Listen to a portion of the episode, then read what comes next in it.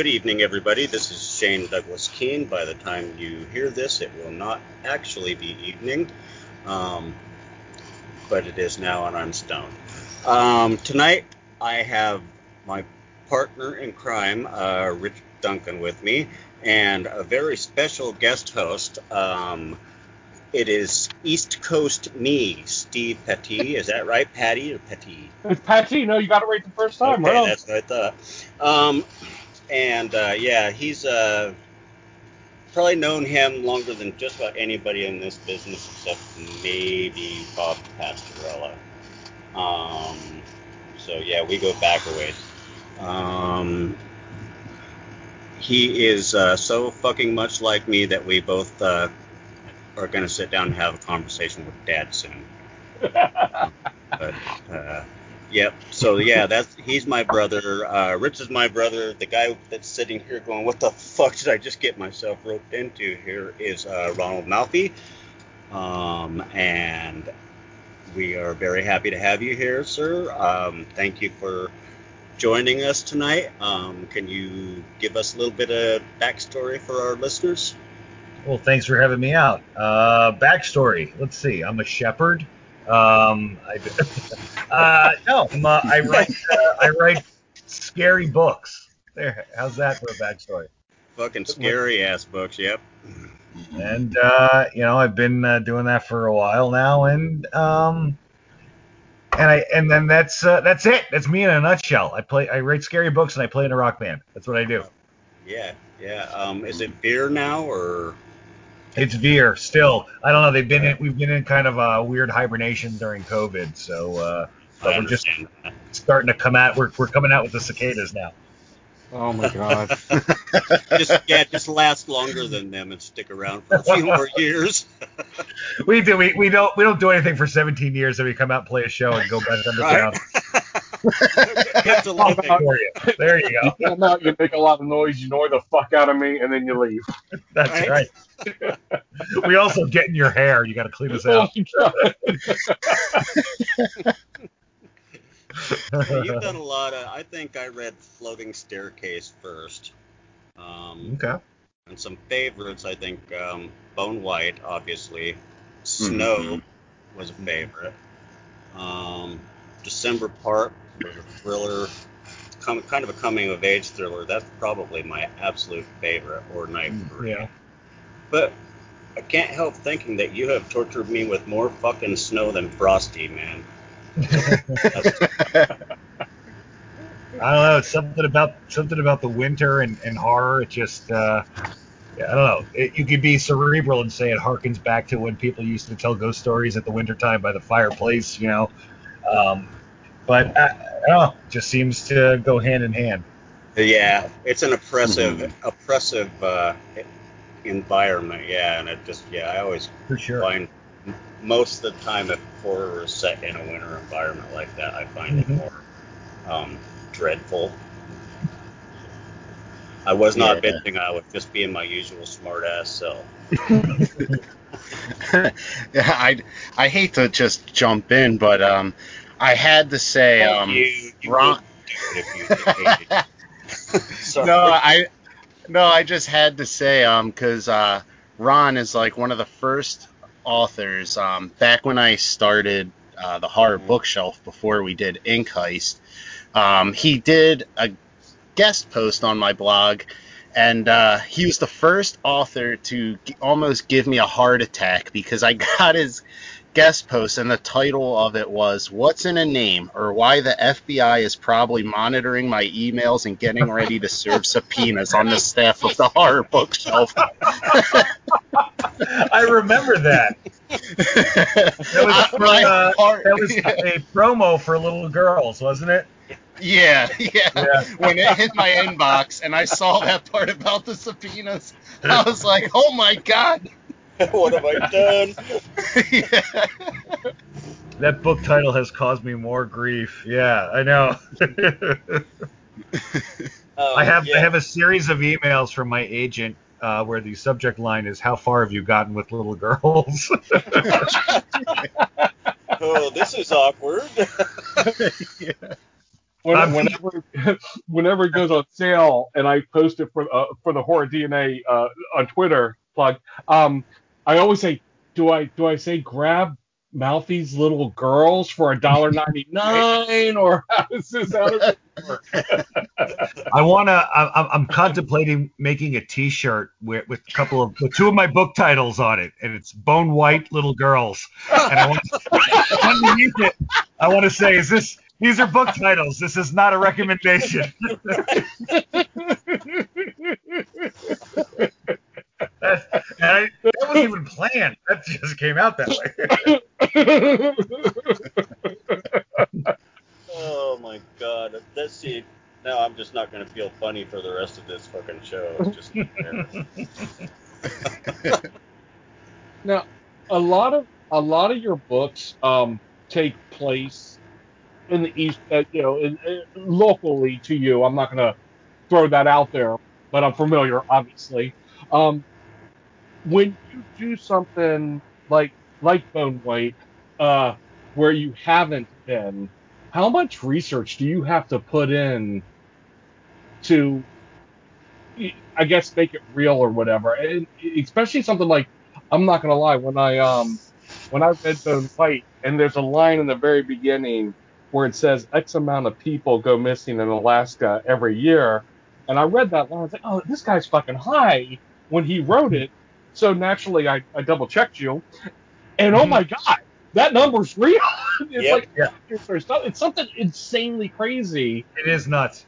The, Yeah. the, the the Alaska statistics in that book are all completely accurate. I researched them and spoke to people. The only the only thing that is inaccurate, and and I this was uh, some you know a bunch of readers brought this to my attention is apparently Alaska does not have a Dunkin' Donuts, and I have somebody drinking a Dunkin' Donuts coffee in the book, so they called me out on that.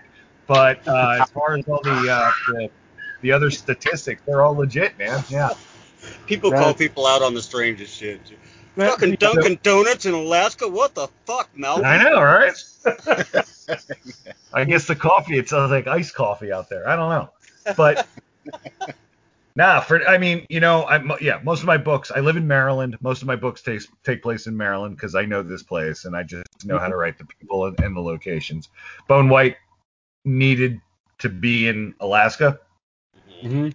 and uh, so I, I, I had previously been out there uh, and spent two weeks in Anchorage and Fairbanks and, and did the drive, and it's like an eight-hour drive between the two cities. So I kind of had a little bit of an understanding of it. But when I wrote the book, I called uh, the uh, Alaska State Trooper barracks. And I basically said, "Hey, I'm a writer. Here's my name. Um, what would you guys do if a murder took place 300 miles from where you guys are?" and they're like, "Wait a minute, ho- hold on. Who is this?" so I, I really um, I started in the asking. background, they're them- going, trace this call. Oh, it's crazy. And I, and I, I, I told you know you know I said hey uh, you know don't freak out. I'm a writer. Uh, you know this is what I do. And uh, so I wound up using them and calling them up periodically throughout the writing of the book um, to, to you know to ask some questions to get some to get you know facts down. And uh, you know I guess uh, to, to their credit they wanted to research me and make sure I wasn't a lunatic. So they they they looked me up found that I was actually a writer and uh, so as I kept calling them and asking the questions, I, I would reach different people and be like, "Oh, oh, it's Ron again. Ron, we're all reading your books right now. We're, you know." So they, they wound up going and get, getting my books as, as homework to make sure I wasn't some lunatic murdering people out there. But they were they were instrumental in in the the uh, police procedural part of Bone White, calling them and, and getting their input. That's usually not that difficult to do either. I mean, usually, like even like Portland Police Department has liaisons that do just that for people. You know, just give them backstory for research and stuff like that. So, Yeah, it wasn't tough. but yeah, it. But I mean, I can see how w- with a question like that as a lead-in, they, that they might check on you just a little bit. As they should. I would hope they would. I, I you know. Me too.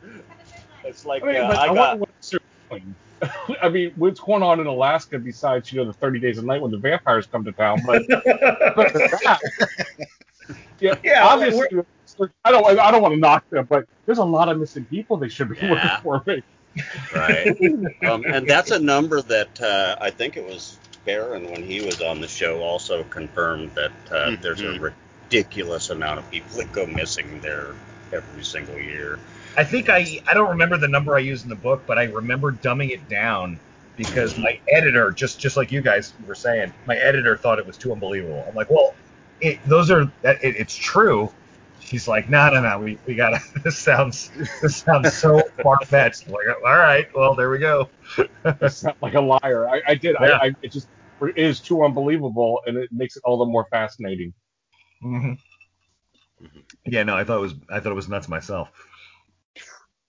Did you find that number before the story, or did the story lead to that number, or you know what I mean? Is is No, the Did you- story, the, story led to that number. I, I was writing that scene and said, ah, this uh, character, I, I I think was it the, I can't remember if it was the female detective or who, whoever says it. Uh, I, I said, uh, you know, this character needs to say something like this, and I looked it up, like, holy shit, that's a that's a bigger number than I even thought. This, I don't know if it works now or if it's just bizarre. And I even got the whole that that the idea of the the the Alaskan Bermuda Triangle. That's I didn't make that up. That exists. That's a thing. Oh there's there's a, there's a thing on Discovery Plus right now that I'm going to watch here this weekend about the Alaska Bermuda Triangle Yeah. or the Alaska Triangle. It's it's crazy. Oh yeah. I mean, it, it's nuts. There it is. I last year, uh, this was in 2016. So in 2015, uh, 2,300 people went missing. Just oh man, but it says more. According to uh, something else, uh, more than 16,000 people have gone missing from Alaska's uh, triangle. Yeah. 16,000 people. If you told Yeah. me if you told me sixteen thousand people lived in Alaska, period, I wouldn't believe you. right? Let alone go missing. yeah. It's like so Uh, the whole fucking state is gone a couple times now. Yeah. Oh my God, that's a great way to look at. it. I mean, that that's like that's a, like a, a story in itself. Like um um um uh, phantoms, phantoms. You, you could just do a whole. Where are all these fucking people going? I got. Uh, yeah, I didn't even. Oh, go ahead. Oh, no, no, go ahead, man, because I am going. I, I I got a bunch of questions, so you go ahead.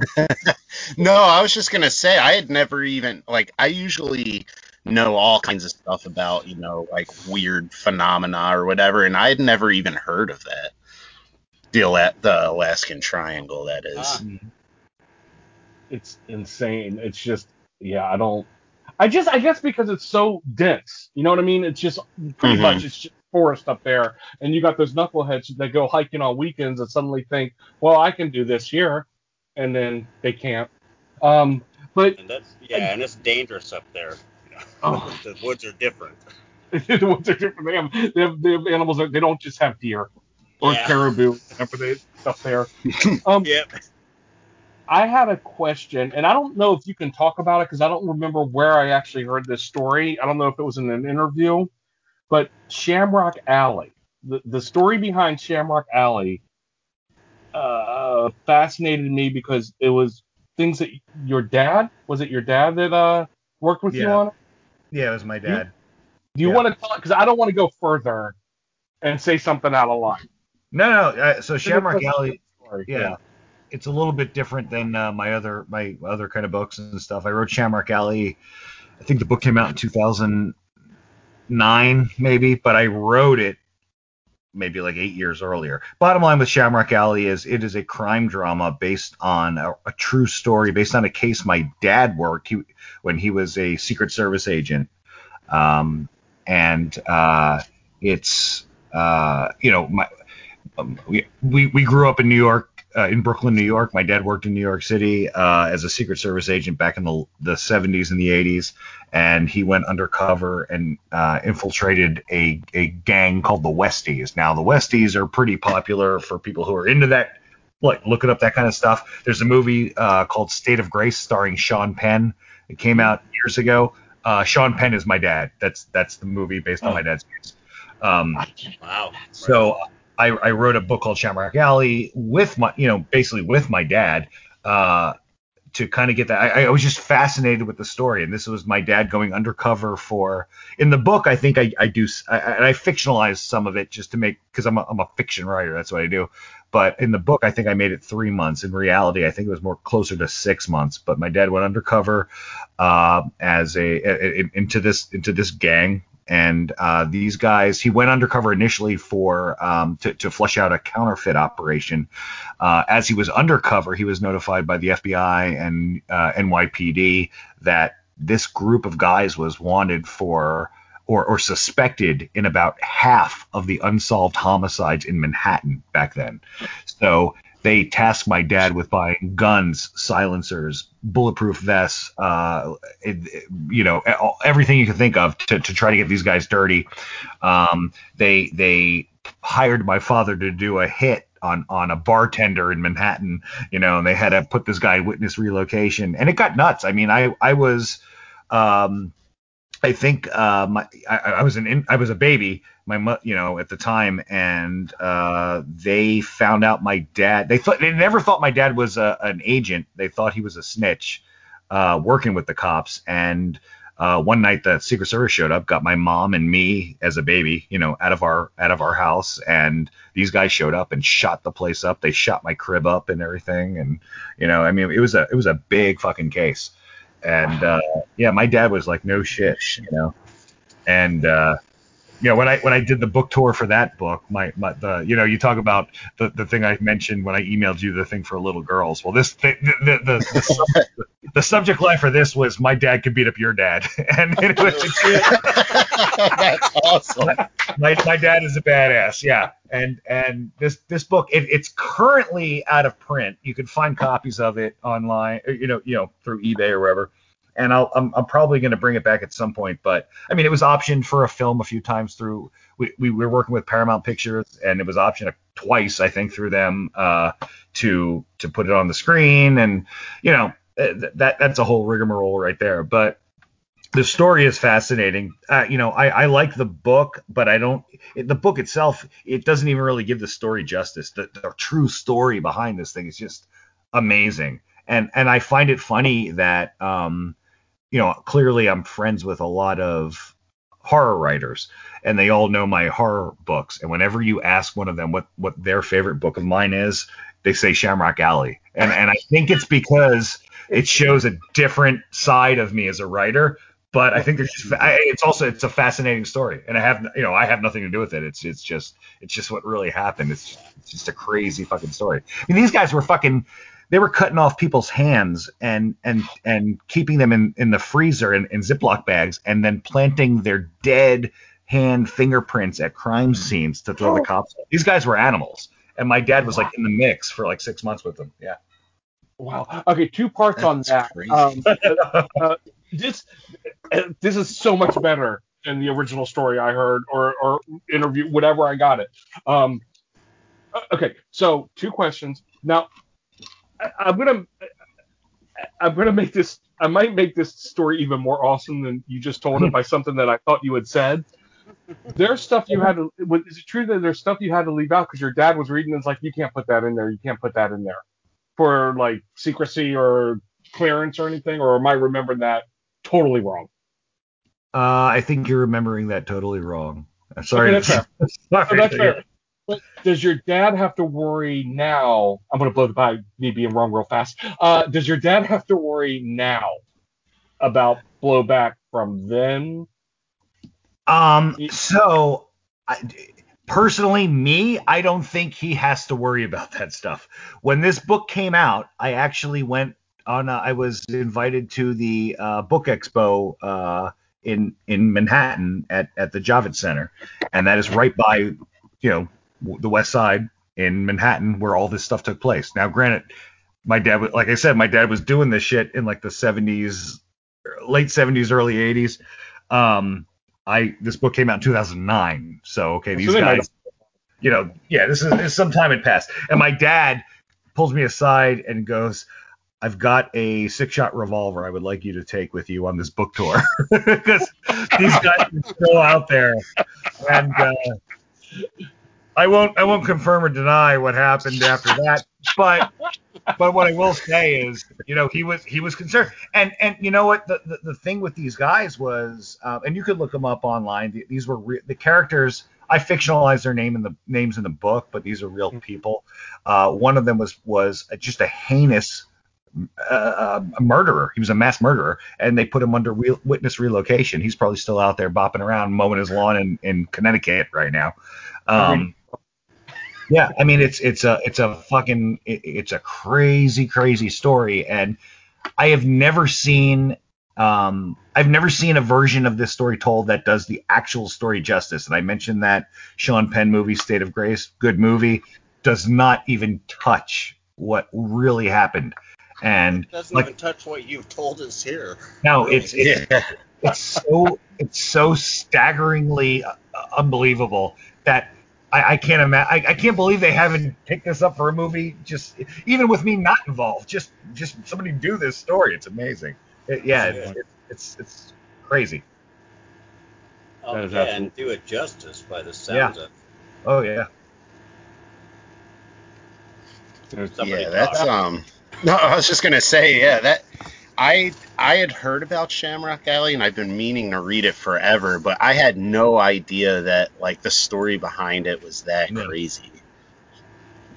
Yeah, and and no, it was it was nuts. And and I wrote, you know, um, Shamrock Alley got published.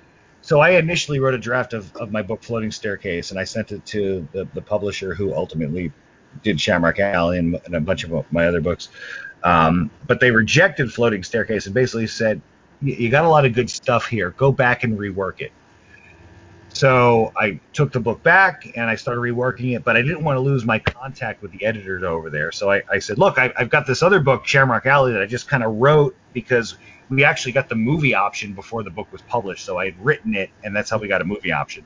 So I said, look, this thing was optioned for a film uh, through Paramount, and uh, you know, I, I, I've got this. This is a placeholder until I get you, until I edit Floating Staircase. So I gave them that, and they came back. They're like, "Oh yeah, we're gonna we're gonna publish this. This is great. Let's do." I'm like, "Wow, that's all. This was sort of just to let you know that I'm actually working and not really Yeah. to publish it, but okay, cool. Let's let's do it." the funny thing about that story too is I've had people say, "Yeah, I was kind of disappointed when I found out that that one wasn't horror." Followed by followed by, "I haven't read it," and it's like, dude, so how do you know it's not horror? Um, it's not. Not you couldn't bill it as horror really, but it's certainly fucking horrific. You know, it does Oh, not. yeah. vi- Yeah. It doesn't violate your aesthetic at all. Oh oh yeah. Well, that that's, that leads to another question. Did you get blowback from your fans? Like, dude, we you can only write horror, and that's it. You're not allowed to write anything like this. I mean, Uh, was an issue. Well, you know what? I, I really hadn't. I, I didn't have any fans when that book came out. I mean, that book came out. I, I mean, you know, to, to, to speak frankly, I mean, that book came out, um, and it was my, you know, I don't, I don't know off the top of my head, fourth or fifth book. I, I was writing a lot of horror novels for the small press at the time, and uh, that book came out in hardcover through a through a offset, you know, ma- you know, mass market publisher. The Medallion Press put it out, and um, it, it just did what it did. It it it, it, did okay, and, and that's what the book did. It wasn't until like a year later that I signed with Leisure Books, and they released Snow, and that's what garnered me an audience. So everybody, so really the the, the timeline of my books my audience came after Shamrock Alley was already in the public eye. So nobody went. Nobody said, "Hey, I'm a I'm a big I'm a big Malfi horror fan. What are you releasing this book for?" You know, there was there was very few people reading my shit until until uh, Snow came out. Quite frankly. Um, yeah, I can't say that I read your shit before Snow either. So, but Not, not, not a lot of people have. That's the miracle of leisure, though.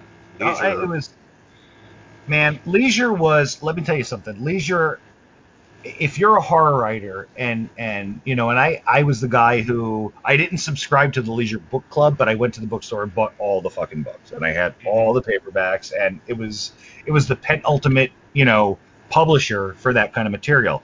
And I kept writing stuff and sending them in, and I became online buddies with Don D'Auria, and I'd send him all this stuff, you know, and uh, you know, he, he, he would always write me back and go, well, Ron, you, you're a very good writer, but, you know, add, this add some vampires to this story and I'll publish it, but you're not giving me what Leisure publishes, you know. And I said, okay, well, I, I get what you're what are you saying, and you know, and I, I, I had a, a a heart to heart with my wife one t- one one night, and I said, look, I said I really want to get with this publisher. I, I've got a story idea that I think would work for them.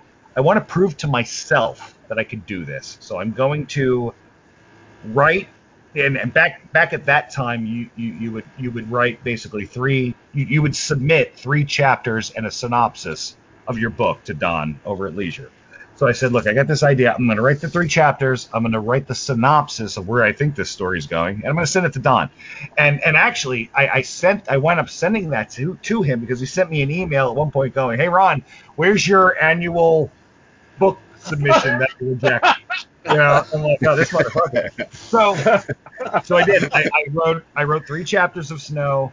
I wrote a synopsis, which probably doesn't stick to what the book actually became, and I sent it to Don. And and you know, sometime later, he he writes back and he says, uh, this. He goes, I want to, I want to read this. This sounds what I'm looking for. He goes, send me the whole book. Well, I, there was no whole book. I didn't write the book. so I said, well, Don, I said, I'm, I'm on vacation right now. Give me two weeks. And when I get back, I'll send you the book. And then I told my wife, I'm going to be living in my basement for two weeks. Uh, I need I need pots of coffee during the day and jugs of uh, Dewar's scotch at night, and I'm going to write a book in two weeks. So I went down to my basement and I wrote Snow in two weeks, and I, Wow. sent, I sent it to Don, Yeah. and he goes, "Yeah, man," and he signed me to a three book deal uh, based off of that book. Don, he lied That's through his fucking teeth and he published it. You know what? so awesome. It was just an exercise in proving to myself that I could Get it. write for whatever the fuck mhm, uh, venue I was going for. You know? Yeah. Oh. yeah. I was gonna ask you, Ron, like compared to like the stuff you had written before Snow, like obviously it sounds like that was a lot more of a like compact timeline, but like what kind of lessons did you learn from you know writing Snow in that kind of way compared to you know the process that you had had before that? Well, not so much about the process, but I will say that look, writing Snow in look, I wrote Snow in two weeks, and and it's the it's probably the last book I would recommend someone read of mine. It's not my favorite book, um, but it continues to be my best-selling book, and it's the fan favorite of a lot of my of, of people who read my stuff. So I, you know, I don't know if I I, I miss, you know, um, it, it, you know, I, I always try to, to do something different with each book, and I try to outdo myself as a writer and, and challenge myself as a writer. And uh, you know, a lot of people just like Snow, and they go back to that, and they're like, ah, no, you know, probably if I wrote Snow Part Two or whatever the fuck I fucking called Sleet or I don't know, Blizzard.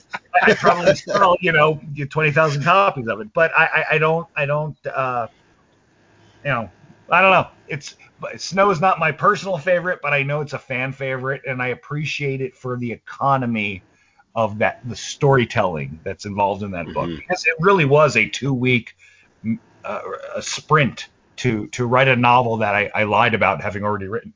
Right. and, and at that point in time, concision becomes the rule of the day. oh, oh, oh, absolutely. Interesting way to look at that. Um, I, I admire authors who can do that. It's like fucking Josh Malerman wrote Carpenter's Farm in less than a month, 31 chapters, full length novel. Boom. Like, Yeah, I mean, you can you can do you know at the top of my game, I was doing 15 to, to 20 pages a day on a book. I could finish an, a full novel in a month, and my books are about 400 pages, so I could I could really push those those numbers. It's a little it's a little different now that I'm older. I've got kids, and um, you know I'd much rather watch a movie with my wife than write. So you know, I mean, there's there's that that comes into play. But yeah, I mean, there's a period there. You know, when I was with Medallion, and I was doing uh, you know, books like like Floating Staircase and December Park and Cradle Lake and and you know, I did five books with them. These are these are books that are like 500 pages each, and I was I was doing them every I think I was turning them in every eight months with them, and I was just burning through them. I, I, I loved it, and then I was energetic for it. It's it's a little different now that I'm older, but you know, I, I guess that's what it is. I love that those guys were taking on those little bit uh, longer works than. It was a period when it was really, really hard to push something longer than 300 words and get somebody to look at it. Even like now, you know. But Yeah, well, there, there's a couple of different like so leisure books had a limit. So leisure like these their mass market paperbacks were published in what what what, what I think they were called signatures. Sig- Mhm. maybe I'm maybe I'm I It think was- that's the term. It's basically every book had X amount of pages in it, and I think 320 pages was Leisure's max. Towards the end, you could find older leisure books that were much longer, but I think 320, that number's sticking in my head for one for some reason, was was their max, and you had to fit that because that's where their biggest price point was. 320 pages for what they sold a mass market paperback for. Yeah, I think Um, you're I think you're accurate because that's where I pulled the 300 number from too. Yeah, and it's it's right there. And if you you know if you ever open up a mass market paperback and lay it flat like a peacock tail on like a table and just have those pages fan out, you'll see that they're grouped in sections. Like all those pages are in sections. Whatever number of, of sections gives them that 320 was their golden number. So they were very conscious about that. Uh, Medallion Press, on the other hand, uh, basically let me run with it. I mean, my when I I turned in December Park, 600 pages, and and they didn't really we cut a little bit, but not not for um, not for page count. We cut we cut some extraneous stuff that just didn't make the story move. Um, and I think the final copy of that book, you know, it's in, it's over 500 pages, and they were fine with it. That was great. Where, where you run into this stuff is if you if you go in the small press who still do like you know some of these small presses still do the publish on demand. Once you get into 300 400 pages on a publish on demand book, you're talking about a $40 paperback trade trade paperback book. It's it's untenable. People don't buy them. So Right. that's really where you get the restrictions on page count. So I'm not. Mm-hmm. Go ahead. Oh, I, I was just gonna ask, like, like you, you bang out these 400, 300, 400 pages that are terrific, but you also bang out these novellas Mhm. that, like, uh, like Mr. Cables. I know that was an older. The, the history behind that is is a little bit whatever. Um, but you have this knack. Oh my god, I don't want to blow you, but anyway, you have this knack of making something so not scary, fucking terrifying. Like when the the maid in Mr. Mis- in Mr. Cables, he found out she was reading the book. That fucking terrified me, and all she's doing is reading a fucking book. And, and I don't know, and I don't want to be the guy that goes, "How do you get your ideas?" Because that's not the question. The question is, do you intentionally do that, or is this something that just comes through you naturally, where you just make the the and this happens a lot in your books. I'm not you get this permeating permeating sense of dread throughout your novels, and it it just it comes. I get the feeling that it comes naturally, but like Mr. Cables had no right scaring the hell out of me like it did because it's it's really at its very base it shouldn't be that goddamn scary. Well, that's my thought on that one too. Is that why the fuck is this terrifying? yeah, it of pisses a little bit because it's about a book, and, and there's no goddamn reason why I, I like. I still think about it, and I reviewed Yeah. it a while It's back. So, Yeah. how many edits do you go through on something like that? I mean, I don't, I don't Well, understand how, how you know, do you do it. I, I, I appreciate all that, but you guys are even missing the, the most difficult part of, of Mr. Cables as from from a writing standpoint is, you know, it, you're saying you read Mr. Cables and it should not terrify you, but it terrified you. The Yeah. co- the I, the plot of Mr. Cables is a guy who receives a book that terrifies people, but it's not terrifying. So I Yeah. had, you know, exactly. Asshole! it's, it's a magic trick. I had to figure out how to do that magic trick and make that translate. And, and, I, and I wanted people who read Mr. Cables to walk away with the same impression of the of the main character of Mr. Cables, which is why did this scare me? There was nothing scary about it, but it frightened me. And that's Yeah. really what I, I struggle I, I tried to do. Um, you know, and and I, I there was some reviewer, and I don't even think it was a uh, a a magazine or newspaper who who reviewed it. It might have even been a, a fucking uh, Goodreads reviewer or something. But somebody said halfway through Mr. Cables, I realize I'm reading a book about a man reading a book about a man reading a book about a man reading a book. And, like, and, it's, scaring the shit out of me. And it's scaring the shit out of me. And I'm like, yeah, that's exactly it. I mean, that's what it was. You know, um, the, the thing with Mr. Cables was I, I had the whole the, the reveal of that novella in my head for a long time. I just didn't know the platform with which to take it. Um, so I kind of I, I, I let it sit for a long time, and and it was, you know, that was the that was actually the last um, Dark Fuse when they had those Dark Oh, yeah. Fuse novella collections and stuff. I did a bunch of those with them. I, I love those books; they were great. Um, this was supposed to be the last one, and he up and Shane uploaded it to their their uh, website for their their subscribers, but they never actually printed the book. Yeah. So that's why some people say, "Oh, yeah, this book, this book, this novella was released earlier," and it was in a in a in a different format. I did actually the version that was published through Journal Stone is different than what Dark Fuse ever released. I, I rewrote some stuff. I, I edited a bunch of stuff, and I just tightened the whole story. Um, the whole ending is different. Um, so it is a it is a different story, but uh, yeah, it, ha- it had a weird, you know, a weird road to to get to publication. Uh, but I love that story. It's, it's I, I I find it satisfying. It's very rare that I write something where when I finish it, I can walk away and go, that's exactly how I wanted it to sound. You know, that's exactly how I wanted it to read and, and to look. Mr. Cables is one of those those projects where I could walk away and go, yeah, that's exactly what I wanted to do with that. And I, you know, I don't know how I did it. I don't know how to how to redo it. I don't know how to. I, I probably can't do it again, but it's just one of those things. Um, yeah, that was one that, that surprised me because I was sitting there terrified of reading about someone doing some, the same thing that I was fucking sitting there doing. Yeah, and that's that's. It just, I, I just I chuckle at that. That's the beauty of that. It's what the hell? We're all in that state. Everybody reads it. They're like, what? what what's going on here? I'm reading a book. Exactly. It's scaring me, but it's not scary. But it's scaring the guy inside, so it's scaring me. You know, it was tough. It was tough. But that's where you that's where you fucking nailed it, and where all the best authors do is you nail it in the character. hmm Yeah. Uh, it's Yeah. the way he's responding that is scaring the fuck out of you, not what he's doing in actuality. Mm. I think. Yeah. Go ahead. Go ahead, Shane. Sorry. I was just gonna say I think all, all of the best books that's the that's the most notable thing you can take away from it when you, you analyze it is that the character did most of the work on you.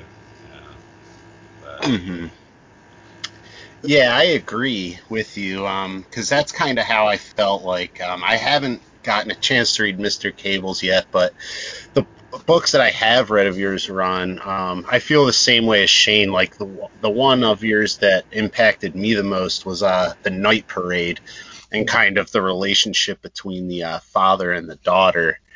Because I think when I finished that book, it was like shortly before um, me and my wife had our daughter and like there were so many scenes in that book you know based off of that relationship like i'm not gonna lie i got misty eyed a few times no, that's good. I, I appreciate that. Uh, You know, uh, I, I, think with any book, you've, you've got, you know, if you're going to spend a year writing a book or, or a few months writing a book or whatever long it takes somebody, it, it's got to have a heart to it. You've got you've got to you've got to earn the time spent with it. And I, I think with you know particularly with the night parade, look, it's a reflection of where I was at the time. I, I was a fairly new father, and um, you know you start thinking about different things and and and you know yeah the book is an is a it's not even a post-apocalyptic it's it's an apocalyptic book it's basically covid you know before before we had covid Mhm. and, and you know my whole thing was this is not going to be a story about good versus evil or like the stand or um, uh, it's not going to be an action-packed kind of post-apocalyptic Mad Max style thriller. This is a story about what a father believes his responsibility is. Is it to the daughter he, he has, or is it to the world at large?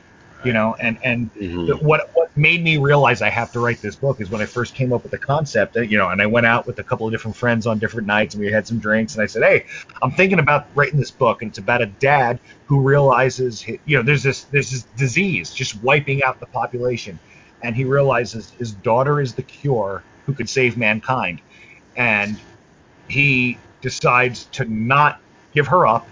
And to say, mankind be damned. My job is as, as a father, and I'm going to protect my kid at all costs. And I had friends of mine who said that guy is a piece of shit. He should he should do he should do good for for mankind. And then I had other friends who said, good on him. That's what you're supposed to do as a dad. And I realized because I got such disparate responses that this is a book that has to be written. It has to it has to pose that question for readers to go, this guy's an asshole, or no, this guy did the right thing. And that was my that was my thing with that book. I, I you know, it, it's it's a it's a yeah, it's a global pandemic, but it is such an intimate story of, of a father and a daughter uh, that it, it's that intimacy that prompt, prompted me really to write that book. And as a father, I I have to say, um, he wasn't a prick on either side of that equation. He was Yeah. a human Yeah. being who had to make a hard decision. You know. Yeah, I, I agree. I think so. So yeah, everybody's gonna respond differently. But as a father, I thought, yeah, fuck, I feel really sorry for this guy. You know. Yeah. And, and at the same time, he's a character who feels like he's carrying the guilt of everyone who dies Yeah. from this disease that he could he could stop. And and ultimately, that's what his daughter tells him. You know, and she's more she's more uh, in touch with with that than he is by the end of the book. But but it doesn't matter for him because that's not what he's that's not his role. He's not supposed to be in touch with mankind. He's supposed to take care of her, and that's the point of that novel. Yeah. You know, a lot of Mhm. people, a lot of people say they they wanted to know what happened to her after she after she left him, and and continued on with her story. And I I get why people say that, but the point that's not the point of the novel. The point of the novel is his decision and and what he feels is right. And it really doesn't matter what happens beyond that. You know. No, it really doesn't. That is the whole. I mean, I felt like the story was complete at that point in time. Same. Um, and it might not have. It might have even felt lacking if that little bit of ambiguity wasn't there in the end. You know that she, Yeah. because obviously her end was that she knew her purpose and she went to serve it. Yeah.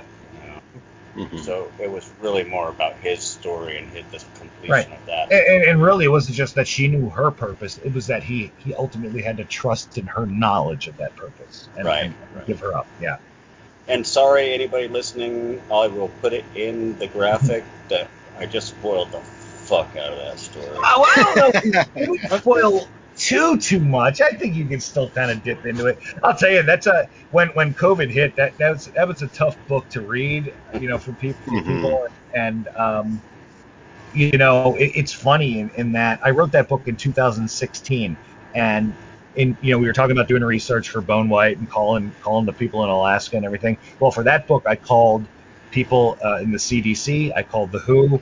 I had a friend of mine who was an epidemiologist, and I asked all these people. I said, "What are the death rate numbers of a disease that will basically grind polite society to a halt, where Okay. things still function? Yeah, where where things Mhm. still function, but we're kind of on the verge of being at the end." Yeah, and the, stop. the rate and the numbers they gave me were COVID numbers. Yeah. Wow. That's obviously, yeah, we're seeing that now. yeah. And and and when when co you know when the coronavirus was coming out, I, I, I, I was watching the news and I and I'm not a I'm not nor you know my wife always would freak out about the fucking bird flu and all this shit. I'm like I don't worry about it. When I saw this stuff pop up, I, I called my wife. I said, listen, I don't mean to be an alarmist, but grab a bunch of fucking canned goods from the grocery store. We are going to be hunkering down for a year. And uh, sure as shit, we were locked up for. And she, she was like, "You're, you're out of your mind." I'm like, "Look, this these are the numbers that the fucking CDC told me when I wrote this book. And not only did they tell me that, but they're like, "Oh, but this will never happen." I'm like, "Oh, Jesus Christ!" Right. Well, here we are. Yeah, I, I feel comfortable now. Grab some I- food and let's sit at home for a year. I'm u- I write books. I'm used to sitting at home. We can do this. So. What they Yeah. meant- what they meant by that was was uh, this will never happen while I'm still working here, so I don't have to take the blame. Yeah, pretty much. Yeah. I have Right. uh, I have a buddy who works. He doesn't work for a three-letter uh, uh, business or a government agency, but close enough. And he called me around uh, December or so, and he said, and this is one of my friends. I've, I've known him all, uh, probably 30 years or whatever. Um, sometimes we go a year without talking, but we pick up. You know, he's that friend. We Yeah. pick up right where he left off. And he called me up out of the blue. I haven't talked to him in a year, and he goes, "You're going to hear about this thing called COVID. It's the real deal. Stay away. Yeah. Try to start working from home now." And then the month later, I said, "Okay." There was no argument because I know what he does for a living, and I know the things that he deals with. Even though I, well, I know uh, in a roundabout way because he doesn't tell me shit. But when he does tell me something like this, I was like, okay, I'll take you very seriously. And I knew it was, I, like like you said, uh, uh, Ron, like you said, this is it. The numbers are here. Yeah. Take this seriously. And that's something too that before I forget, um, when you were talking about the people you called to research that, I'm trying to figure out what the fuck Roger Daltrey would know about it. And then it dawned on me, wait, You know what? I probably I would have rather have spoken to him. I think. yeah. and that, that was the Yeah. other thing is you just fucking called him, dude. Where did you get that I hook up?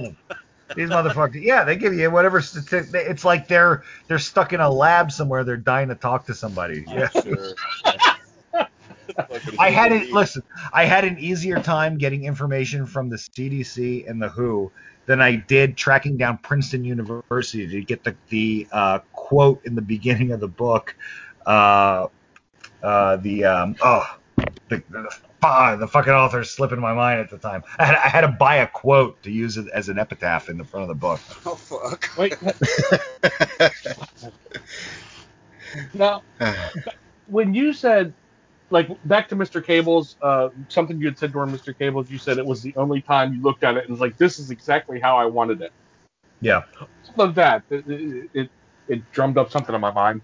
You've written at least one screenplay uh, for uh, Territory. What was it, Territory Two? and and and I know there's a Netflix thing that may or may not be happening. Uh, I don't know if this has to be edited out because I don't know if that's. Uh, I thought I saw that come through my email, but but so w- writing a script or, or something for screen. Um,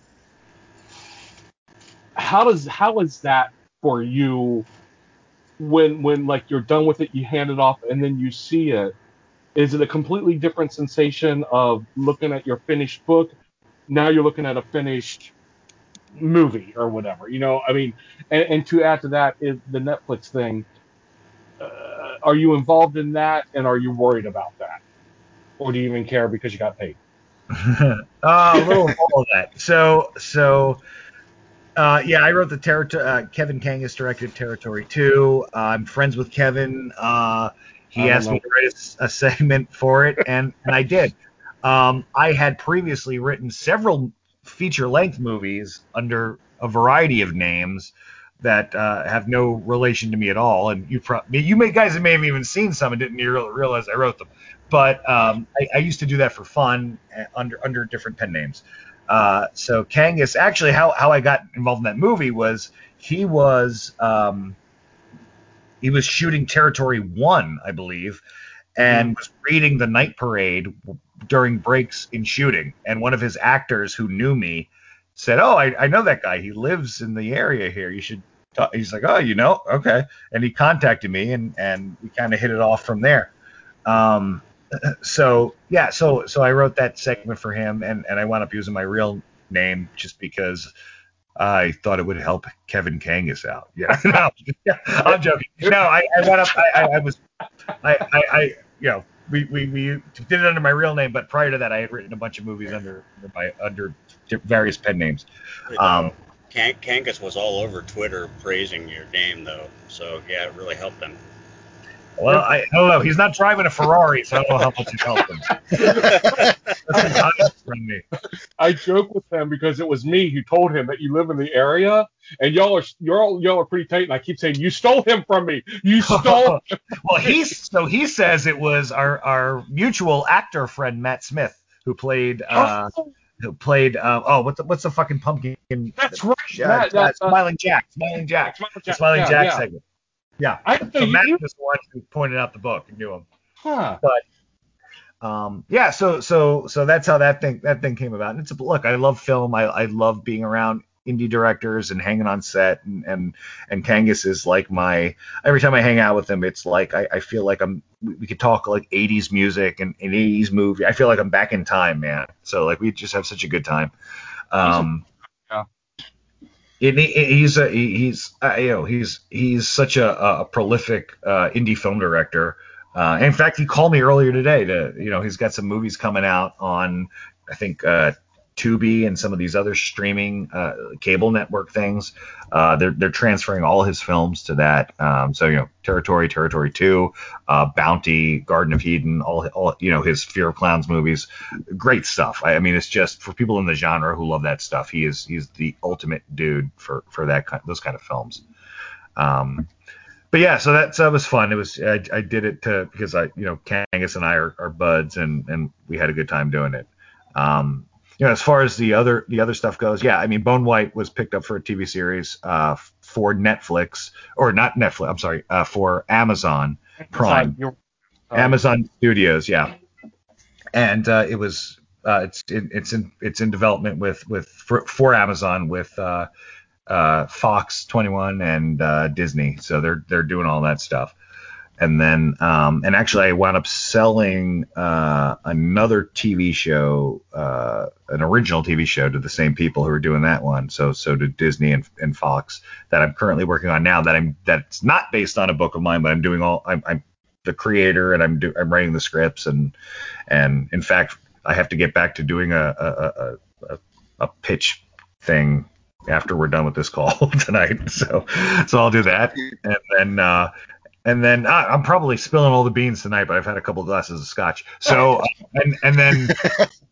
And uh, you know what? You guys can be the first to break this, but my, my upcoming novel, Come With Me, that's coming out in July, has been picked up by NBC NBC Universal for a TV series. So that's what they're. All right, Oh wow, man. Yeah. Hey, congrats, dude.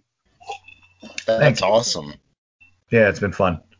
Now, now, um, and like I said, guys, tell me shut the fuck up if I'm running with it because I because I will. Uh, the, the- with the you, you, from the way it sounds, they're already putting in Bone White.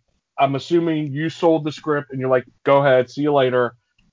I guess it's a nice a nice um roundabout where you say, assuming you don't have script control over Bone White, but you got this other thing. Now I have complete control on this, so I guess that's pretty nice.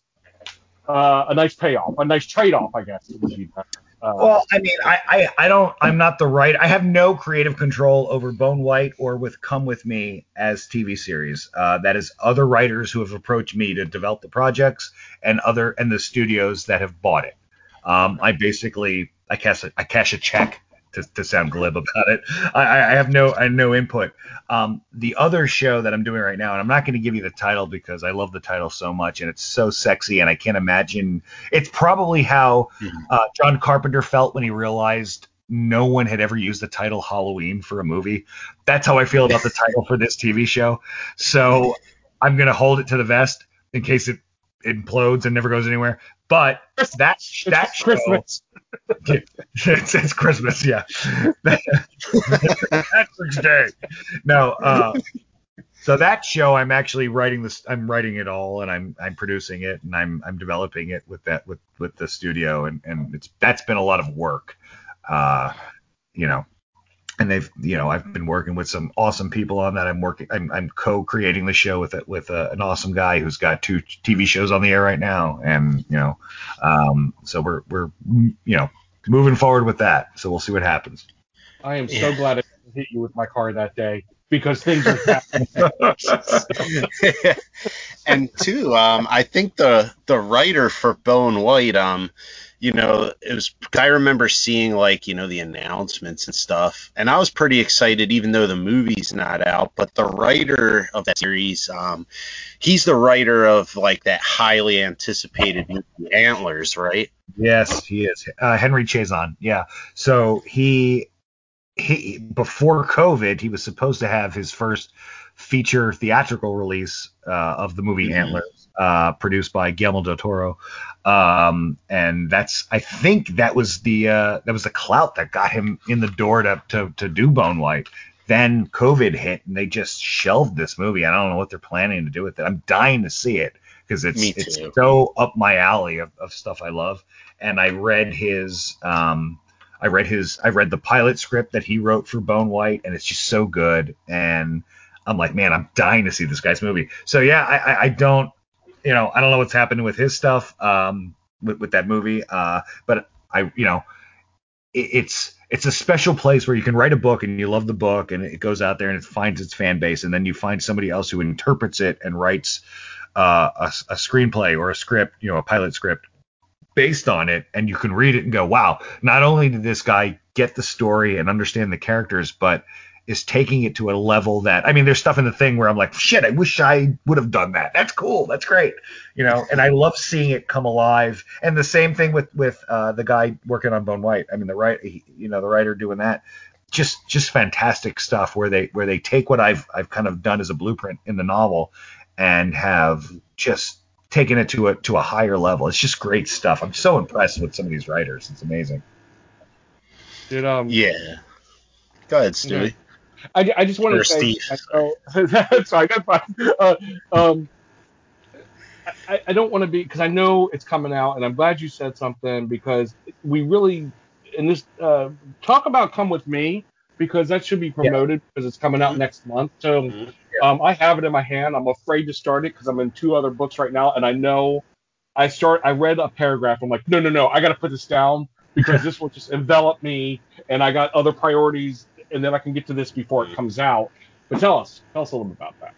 Uh, you know, I mean, look, uh, personally, I think Come with, Come with Me is the best book I've written. I think if I from here on out, if I ever recommend a novel to, to anybody, it, it's going to be this book.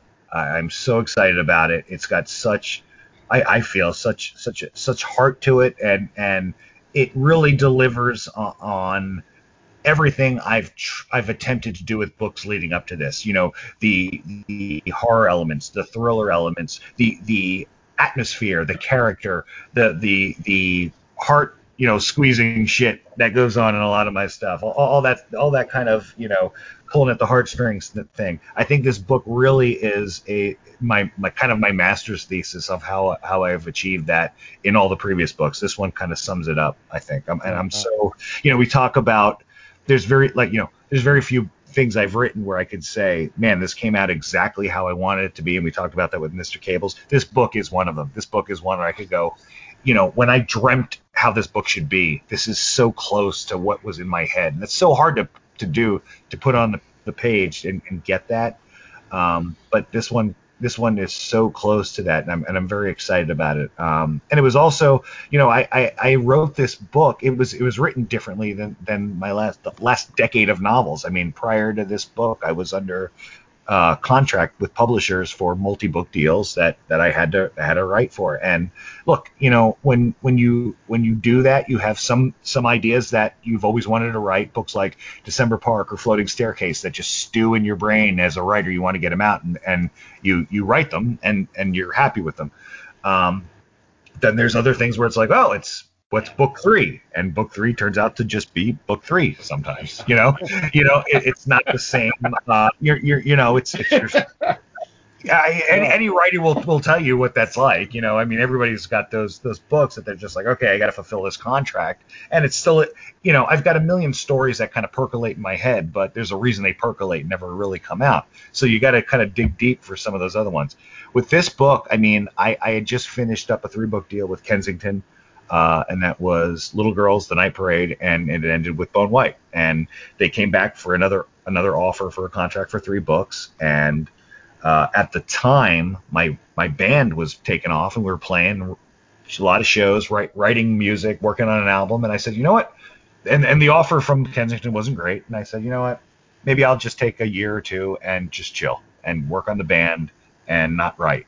And that's exactly what I did. And in that time, I had this story idea for Come With Me, come you know, come to me, and uh, I you know for the first time in a decade I wrote a book that was not under contract that I could write just for the sheer enjoyment of writing it, not just for the enjoyment. I mean, there's a personal nexus to this novel with a friend of mine uh, who who was uh, unfortunately was killed uh, that factors into the novel. Um, so this was sort of an exercise in, grie- in, in kind of grieving for me as well. So so this whole the whole process was just so cathartic and and you know I didn't have to check in with an editor and tell I, I just wrote the whole book, gave it to my agent and said, you know what, see what you can do with it. Let, let's let's see where we can go. And Right it was Um, it was such a great experience.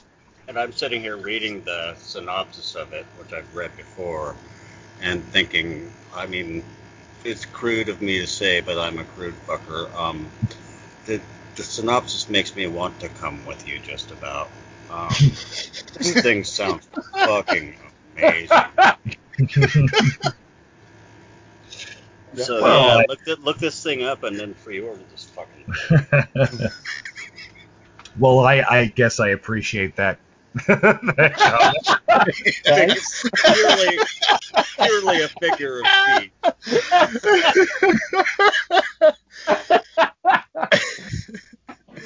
Uh, Is uh, that something you're gonna look forward to doing more? Is just especially with self-publishing. I'm not gonna say self-publishing is easy because you do need an editor, you do need a um an agent, but does that take pressure off of you? Because I can't imagine a pressure an author or anybody really, but especially an artist and a creator saying you have to do X amount of books in X amount of time.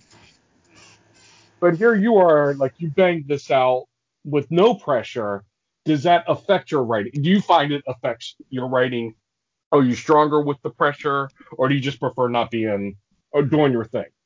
I, you know what? I, look, I, I, I've never, I've never kind of, I've never gone to the self-publishing route. I don't know how to do that. I wouldn't know how to market myself. I feel I, I'm better served by publishers who know how to do that shit. So, uh, so I don't know, I don't know that other side of it. What I do know is, with when I was writing "Come with Me" for the first time in a decade without an actual book contract, I was just writing it because I, I wanted to write the book, and we would sell it once I finished it to whoever wanted it.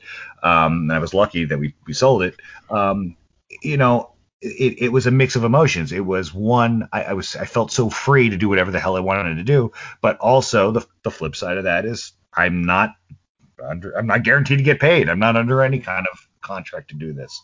Um, I the best, you know, and I told this to, to friends of mine. I've told this to my agent. I said, you know, the best place to be in is when we sold Come with Me, and they sold me to a two book. It actually turned into a three book deal with Titan, but initially, what they sold me, it was a two book deal when they bought Come with Me. That's the my best place is when I sell the first book of a two book deal, and they're like, oh, you got a year to write the other one. I'm like, oh fuck, I don't have to think about that for eight months.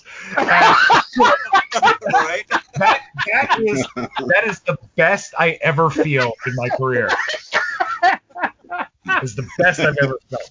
So but yeah, so once it gets closer to having to turn in that second fucking book, then you're like, ah, and they're like, well, what's what's the second one about? I'm like, ah, it's roughly about this, and they're like, oh, cool, go ahead, that, all right, let's do that. And then, then when you have to like put pen to paper, you're like, this is a what the this is a fucking nightmare.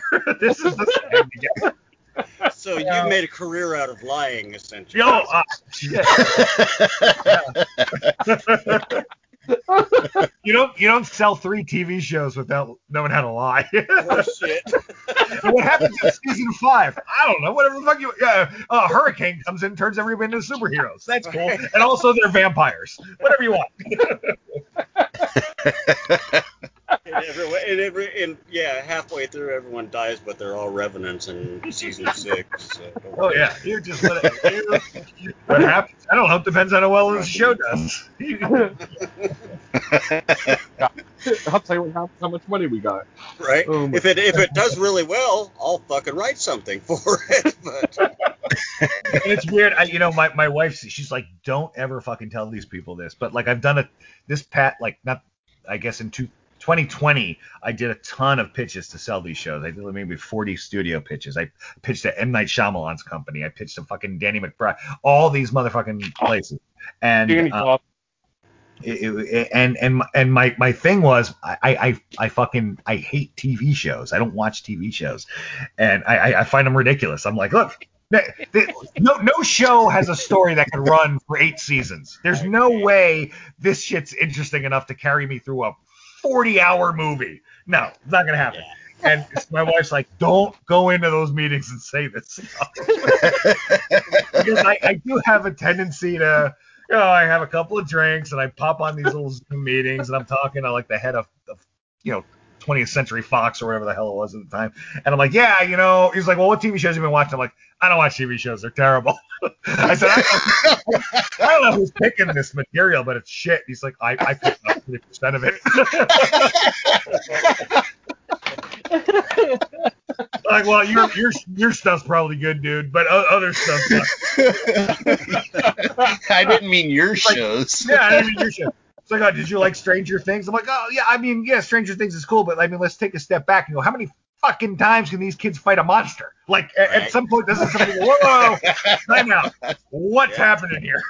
you know, I don't know. Yeah, we're telling we're telling the same fucking story with different technology every season. Let's uh, start Mhm. over here. Oh, it's yeah, and it's funny too because it's you know, uh, you go back to our, our director buddy Kevin Kangas. You know, when when Bone White got picked up, the producers of Bone White are the same people who are doing the Fargo TV series and the Handmaid's Tale TV series. Oh, So he goes, uh, and I hadn't seen either one, and he goes, and Kangas is like, dude. Fargo's great. You got to watch the. Sh-. I'm like, I, I don't want to watch the TV show. TV shows bore me. It's like, it's like, no, no, no, watch. So he, so he gives me these the Blu-rays to watch the TV show. And, I, and I've already lied to all the producers. Oh, your shows are great. I'm, I'm on board. Let's do this. And, know, I'm watching the show. I, I got, and, and, and it's not that it's not good. It's just that when I sit down at 10 o'clock at night to watch a TV show with my wife, you've got me for about 20 minutes before I'm either trying to get her upstairs into the bedroom, falling asleep on her, or drunk, not remembering what the hell I'm watching, and I got to rewatch the same episode five times. So yeah, I, I don't know. I'm not. I'm not made for. I'm not. I am not a Nielsen family. Let me let me put it that way. I'm not the guy checking the box saying this is what should be on TV. Right, I'm the same way because it always says no. yeah. I uh, I'm not fo- I'm not fond of serial TV at all. It just distracts me, and for the most part, Mhm. you got to be goddamn special to keep me interested in something like that. I mean, I, I haven't. Um, I'll, I'll admit to watching the first episode of The Walking Dead and never watching another single episode. I've never seen seen the show, but in my head, I'm, I don't even know how many seasons there were, but I'm like, how do you have 18 or whatever the fuck it is seasons of The Walking Dead? How does that even exist? How is that a thing? 18 And don't- seasons? yes, I and think it is And don't about forget the parallel Fear of the Walking Dead. Ah, I mean, Uh, there's uh, you know. multiples of these motherfuckers. And I- yeah, like fe- beyond. I probably shouldn't even be that. talking about this. I, I I'm working with half of these fucking people. Right? You're gonna get me in trouble. In that I'm, case, I'm hoping a lot of people don't listen to your podcast. uh, Uh, trust me, none of those people are. yeah, yeah, none of them. I did. I also pitched to Chris Hardwick, who does the Fear the was it Fear the Walking Dead? Is that what he does? Uh, Talking Dead, and Talking I, Dead. don't That's ask me how I remember that. Well, I pitched him a TV show and I don't remember it. So there, that's why. There Well- are some though, like The Wire. Um, The Wire kept me all the way through. That motherfucker was a complete Uh, yeah. and well, Mhm. but to me, you know, but You ever come out here, we'll do a wire trip, man. But I'll make somebody else drive because uh, I've somebody- never, I've never seen The Wire. I've never watched The Wire. I've never fucking, I've never seen The Sopranos. I've never seen Breaking Bad. I don't know uh, how I'm even doing this stuff. uh, It's- people, uh, yeah, I'm unpopular with those two sh- two shows you just named because they both bored me to fucking tears. after I, I don't know anything even about them. I mean, they're, these guys are like, what, Ron? They're like, well, what was the last TV show you liked? I'm like, I don't know, Quantum Leap. Ooh, Is that a thing? you guys, that's still on the air. and I'm all I, I'm all Gilligan's Island was pretty cool. That's right. You're a Mary Ann or a Ginger fan? I don't, you know what? Throw it out there. Let's let's talk. Uh, sorry, I, Mary Ann, dude. Who the fuck is this ginger chick you're talking about? I was a I was a Mrs. Howell fan myself. I, thought, I thought she was the most accessible. totally no.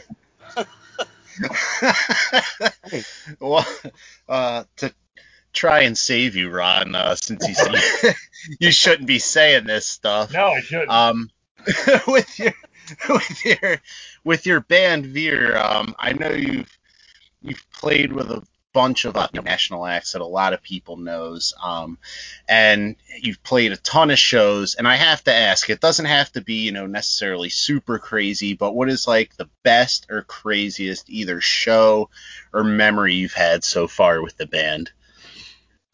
Oh, jeez, man. You know, um, so this is I'm, I'm 44 years old right now. Okay, so playing in a rock band now is a little bit different than when I was in my 20s. In my 20s, I can give you a ton of bizarre, fucked up stories from playing in a rock band. Now it's it's really uh, you know we kind of all approach this stuff just like we do with any kind of endeavor at this age in our life which is hey we have fun doing it but it's kind of a business mm-hmm. and, and, we you know we we've got a certain you know we play a show we got a certain number of people we got to promise to, to get the pay that, that the promoters pay us to, to show up and you know so that's a little bit different i will say that right before before the um man this was january of 2020 so right before like a month or two before lockdown you know from from from coronavirus, uh, we played, we headlined a, a, a, show in Baltimore Soundstage. Baltimore Soundstage in our area is a pretty big venue. We opened for, I can't remember if it was fucking, if it was Trapt or Puddle of Mudd, one of those bands out, out there earlier in the year or the previous year. So we we headlined our own show there, uh, and we we sold the place out. It was a ton of people. It was such a good time. We had people come in as far away from Detroit to, to come and see us play. Um, and it, it just kind of put in perspective, hey, you know, even even the stuff that we just do f- for the love of doing it has a, a resonance with people, you know, out there. And that's kind of what that show kind of left with me. And uh, you know, I, I remember right before, like we're in the middle of our set, you know, we were saying, hey, we're, you know, we're going to take some time off to record our second album and, and do this stuff and give us a couple, you know, our, our guitarist is like, yeah, we're going to give us a couple, give us like three months to, to come. I'm like, oh, give us a year and a half. It'll take us forever. And sure as shit, it's been a year and a half since that last show. It's almost scarily prophetic, but, um, you know, it, has been so long uh, that we just started uh, rehearsing again like two weeks ago.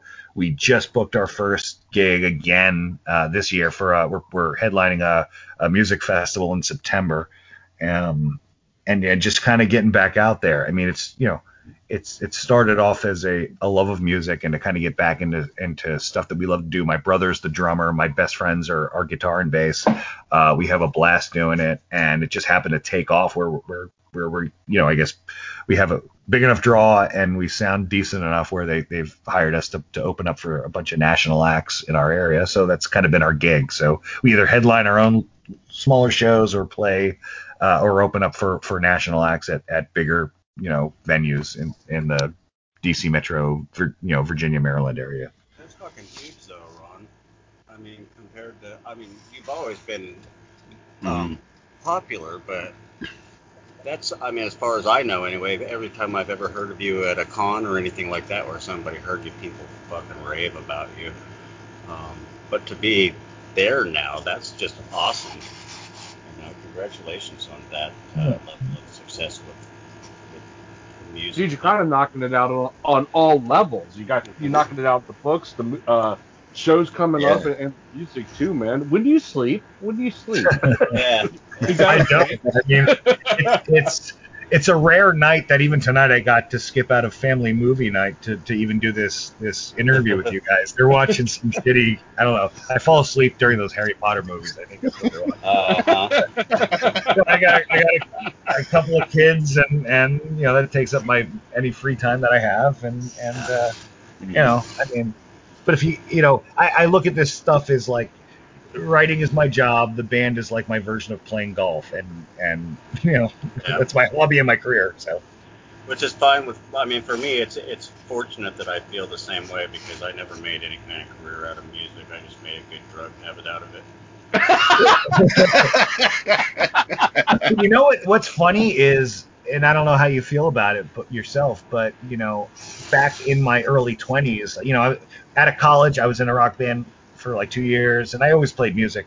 But we toured the East Coast. We opened for some big acts. We we, we were we were recording recorded by a record label. We were trying to trying to make it as a rock band, and um, back then, that's all that mattered. Like let's let's get signed. You had to get signed to a label. Now, you know, in, in, in middle age and in the current climate where you can basically be your own industry online and not need it, record labels are essentially obsolete. Yeah. Um, you know, there's no need for that. And we find there, there's such an enjoyment in just the creative and the performance process to not have to dick around with all the all the other nonsense that never appealed to me anyway. It, it's so free. Yeah, I don't miss it. I don't miss. It. When I was younger, I really dug the bar scene and you know gigging around um, Portland, even though it's a really fucking weird place to gig. um, but yeah, now I prefer to pick up my guitar and sit here in the corner quietly by myself with a slide Well, yeah, glass of Yeah, whiskey. and that's you know what, man. I, I totally feel you. I mean, my favorite parts of, of be, uh, part about being in a band is is writing the music, recording the music, and I love performing the music live. I hate the let's dick around in the club for eight hours before and after we play. I you know I'm not a schmoozer. I'm not a you know I'd rather go home and watch a movie. I'd rather disappear. And I hated and- that shit. Or like practices where everybody's getting all fucked up and you play for 45 minutes and the rest of the day is just. Yeah. it's like, Oh, no. yeah. Sorry. No, which is probably 99% of the bands out there. That's what they do. You know. Exactly. It's it's party with music. Yeah. You just happen to be the entertainment. Now we're we're we, we tend to be fairly strict with ourselves about Yeah. you know writing songs and especially it's it's been a weird scenario where we hadn't even practiced or, or even been together in a room for like about a year during this, this Hmm. COVID shit where I sat in my basement and uh, just wrote like probably what amounts to about three albums worth of material not all of it good but um you know, so when we finally got together to practice, I'm like, here, and I and, and I was sending them recordings and stuff uh, of, of you know rough rough demos of the songs, but I'm like, let's let's start working through this stuff, and it's such a joy for me to. I love that sort of. Here's what it was in my head. Here's how I hear it. Let's get you other three guys involved, and let's hear what it progresses to. I love that process. I do too. Um, I was never much in the development of the music itself, but the lyrics were Yeah. always usually my job, and I thrived on that. That was the, my favorite part of the whole thing. Well, that's the thing. I mean, you write you write books, and it's extremely solitary. You sit in a room by yourself, and you write a story. With the band, I, I write the majority of the music. Uh, I write the majority of the songs, but it's I love the collaboration that's involved once I present it to the other guys, and to see how how those songs change, and, and to, to to watch what they do and go, wow, I never thought of that. That that's great. Let's do that. You know. When they what they bring to their part is always fascinating, especially when, when you start trying to trying to um, play it together and feel it out. People throw in their little nuances and Exactly. signatures. Yeah, yeah, that has always been a, uh one of my favorite things to do, but don't do it so much anymore. Mostly, I just turn my amp up loud enough to drown out my neighbor's bass. yeah. I, I will say I thought it was a, uh, a really good promo. Um, I don't know whose idea it was, but I'm going to give a shout out to um, um, Ashley and, uh, and Sadie for Nightworms. When I got the Nightworms package in, it was your book, which was really cool. I already had it though, and uh, I, I get that a lot when on those Nightworms packages, so I just give them away on Horror DNA plug. And um, but the the CD that was in it too was just like, oh, this is really a very cool kind of business move, kind of promo move, Yeah, uh, because it goes both ways. I think people that are going to listen to Veer say, "Oh, this guy writes books too. Well, I like his lyrics. Let me check him out." and the people that read your books are going to listen to your music as well. I mean, you're kind of getting it from both uh, sides there, which is probably pretty cool. Yeah, it's neat. You know, I mean, it- the the the audience doesn't bleed over as much as you might think. Like, it still seems to be kind of separate. Uh, but Huh. no, I, I I love I love uh, you know Nightworms and, and what they're doing over there, and um, you know when when they when they did the uh, they want to do that addition of Snow, I said you know they said well what else can you throw in here? I'm like well I, I got this this this album, you know. And so I think I forgot how many it was. It was like 350 or 400 al- you know albums that we had to send them, and like the day I mailed all of them, and they were all, I think they were I think the band even signed them all. I don't remember. but the but when we we mailed them all out, she writes back and she goes, "Hey, I don't know how many people actually have CD players. Can you just send us like a download card?" I'm like, "Uh, Sadie, I I just postmarked that shit like yesterday." Oh, wow, I didn't think about that. so you can consider it a collector's item. I guess. Yeah, I didn't I think didn't think about that. That's interesting. it is because I don't I don't have any CDs anymore. I have I have only CDs, except for my record collection, which I also have. Yeah, I'm not a tech guy. Yeah. I vinyl. I, I'm still a big fan of vinyl over. Oh yeah, absolutely. I have one CD and it's Veer. 'cause I'm your number one fan. Uh, it, you know what's funny, Stu, is I, I told Rich that on Discord. Yep, Stewie's Yeah. Malfi's number one fan. Steve, I'm sorry. Steve, No, no, oh, just for clarity, my nickname is Stewie. That's what all my friends know me as. But I have a professional name where I try to act like an adult.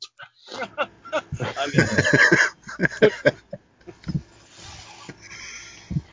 um, so yeah, so yeah, Stewie is a prick on the East Coast, and I'm the one on the West Coast. For a good measurement, everybody hates us, but we love each other. Gotta love family. So. Um, go ahead, Stu. no, man, I'm, I'm monopolizing. I was just gonna ask him what what what what is your focus now? Your book is coming out. Your shows are coming out. You're getting your band g- coming out again. Uh, Like you have so much going on. Are you just gonna kind of put it on cruise control for a minute, or do you have other ideas popping out, or what's up? Yeah, well, there's there's no cruise control right now, so I'm doing I'm doing a bunch of promo for Come with Me to, to for when that book comes out. Um, I got as, as far as doing some work. I mean, I've got I've got the follow up novel that for Titan books that I got to work on. Um, No way. I- I've got a uh, I've got this TV show thing that we're we're still cobbling together and, and trying to get a network interested in. So I'm, I'm, I'm I'll be working on that tonight. And uh, you know when I'm when I'm uh, disgusted by all the writing that I do, then I, s- ge- I switch tracks over to to Veer and we play some music and we got we got band practice Monday nights. Stu, you should pop over have a beer. Right on. All right. Right. I'm moving in with you, Stewie, so I can go. there you go. Uh, I know. uh, Yep. That, that's that, that's uh.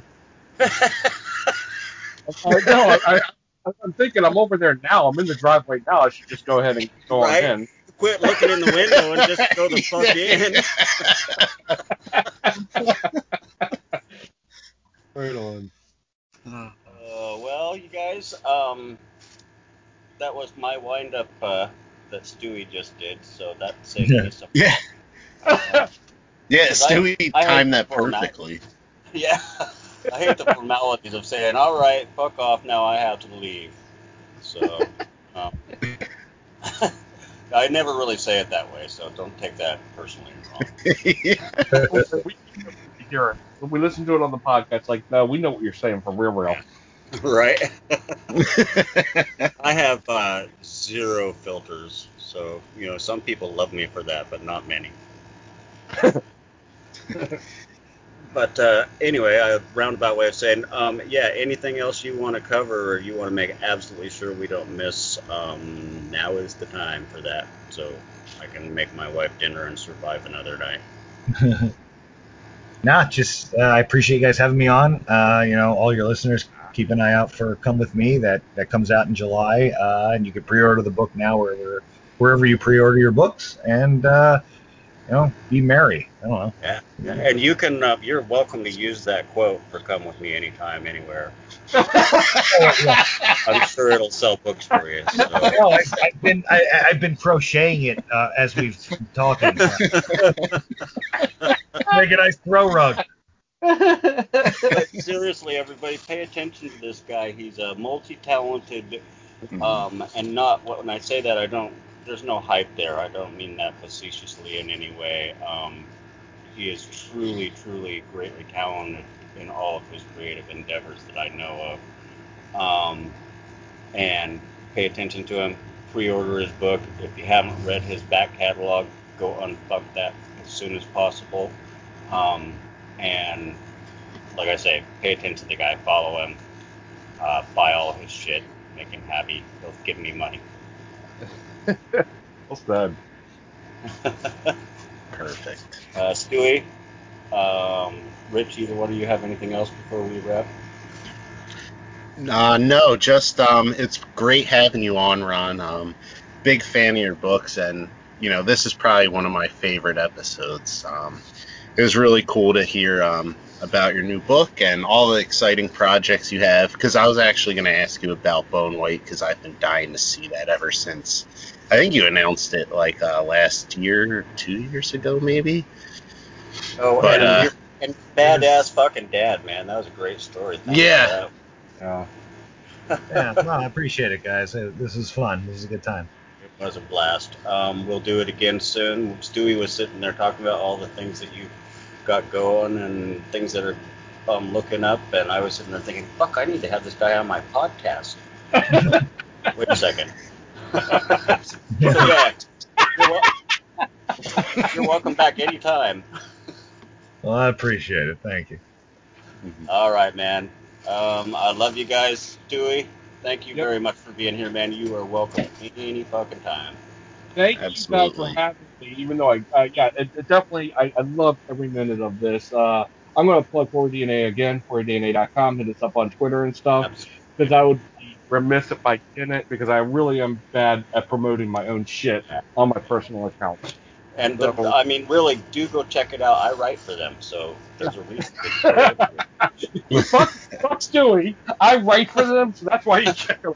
And I, do want to clarify something, um, just for my own benefit. Malfi's work, every time he put a book out for like three years running, it hit my best of that year. Yep. But that was kind of that was before I met him in real life. Um, so I don't want people to think, oh, you know, you give it that. The shit is legit. I mean, I- Absolutely. yeah, it's it's it's absolutely legit. Uh, I'm obviously a fan. Um, I'm a friend, but all the reviews I did were before I even met him. So, but now that I know him, if I could go back and change those, I probably would. But you know, they're gonna yeah, now that I feel comfortable about doing it, fuck this guy. I'm gonna go back to be honest. No. Stewie, that's why don't, you don't get invited to beer night with Kangas. you know, what? they have beer night literally less than a mile away from my house, and I never get the fucking coffee. Never. Oh, fuck you, yeah, dude. and he's comfortable telling everybody that. Nobody likes me. Sorry. Just I just go All right, home and guys. medicate go to sleep. But I definitely appreciate y'all having me on. I, I really yeah, this is Anytime. this is had a blast and very much appreciate it. It has been a blast for me too. I appreciate you guys, and I hope you have an excellent fucking weekend. You too. See you guys. Thank you. I'll see you Monday, Malcolm. Good night, you guys. Bye. Is somebody gonna hang the fucking thing?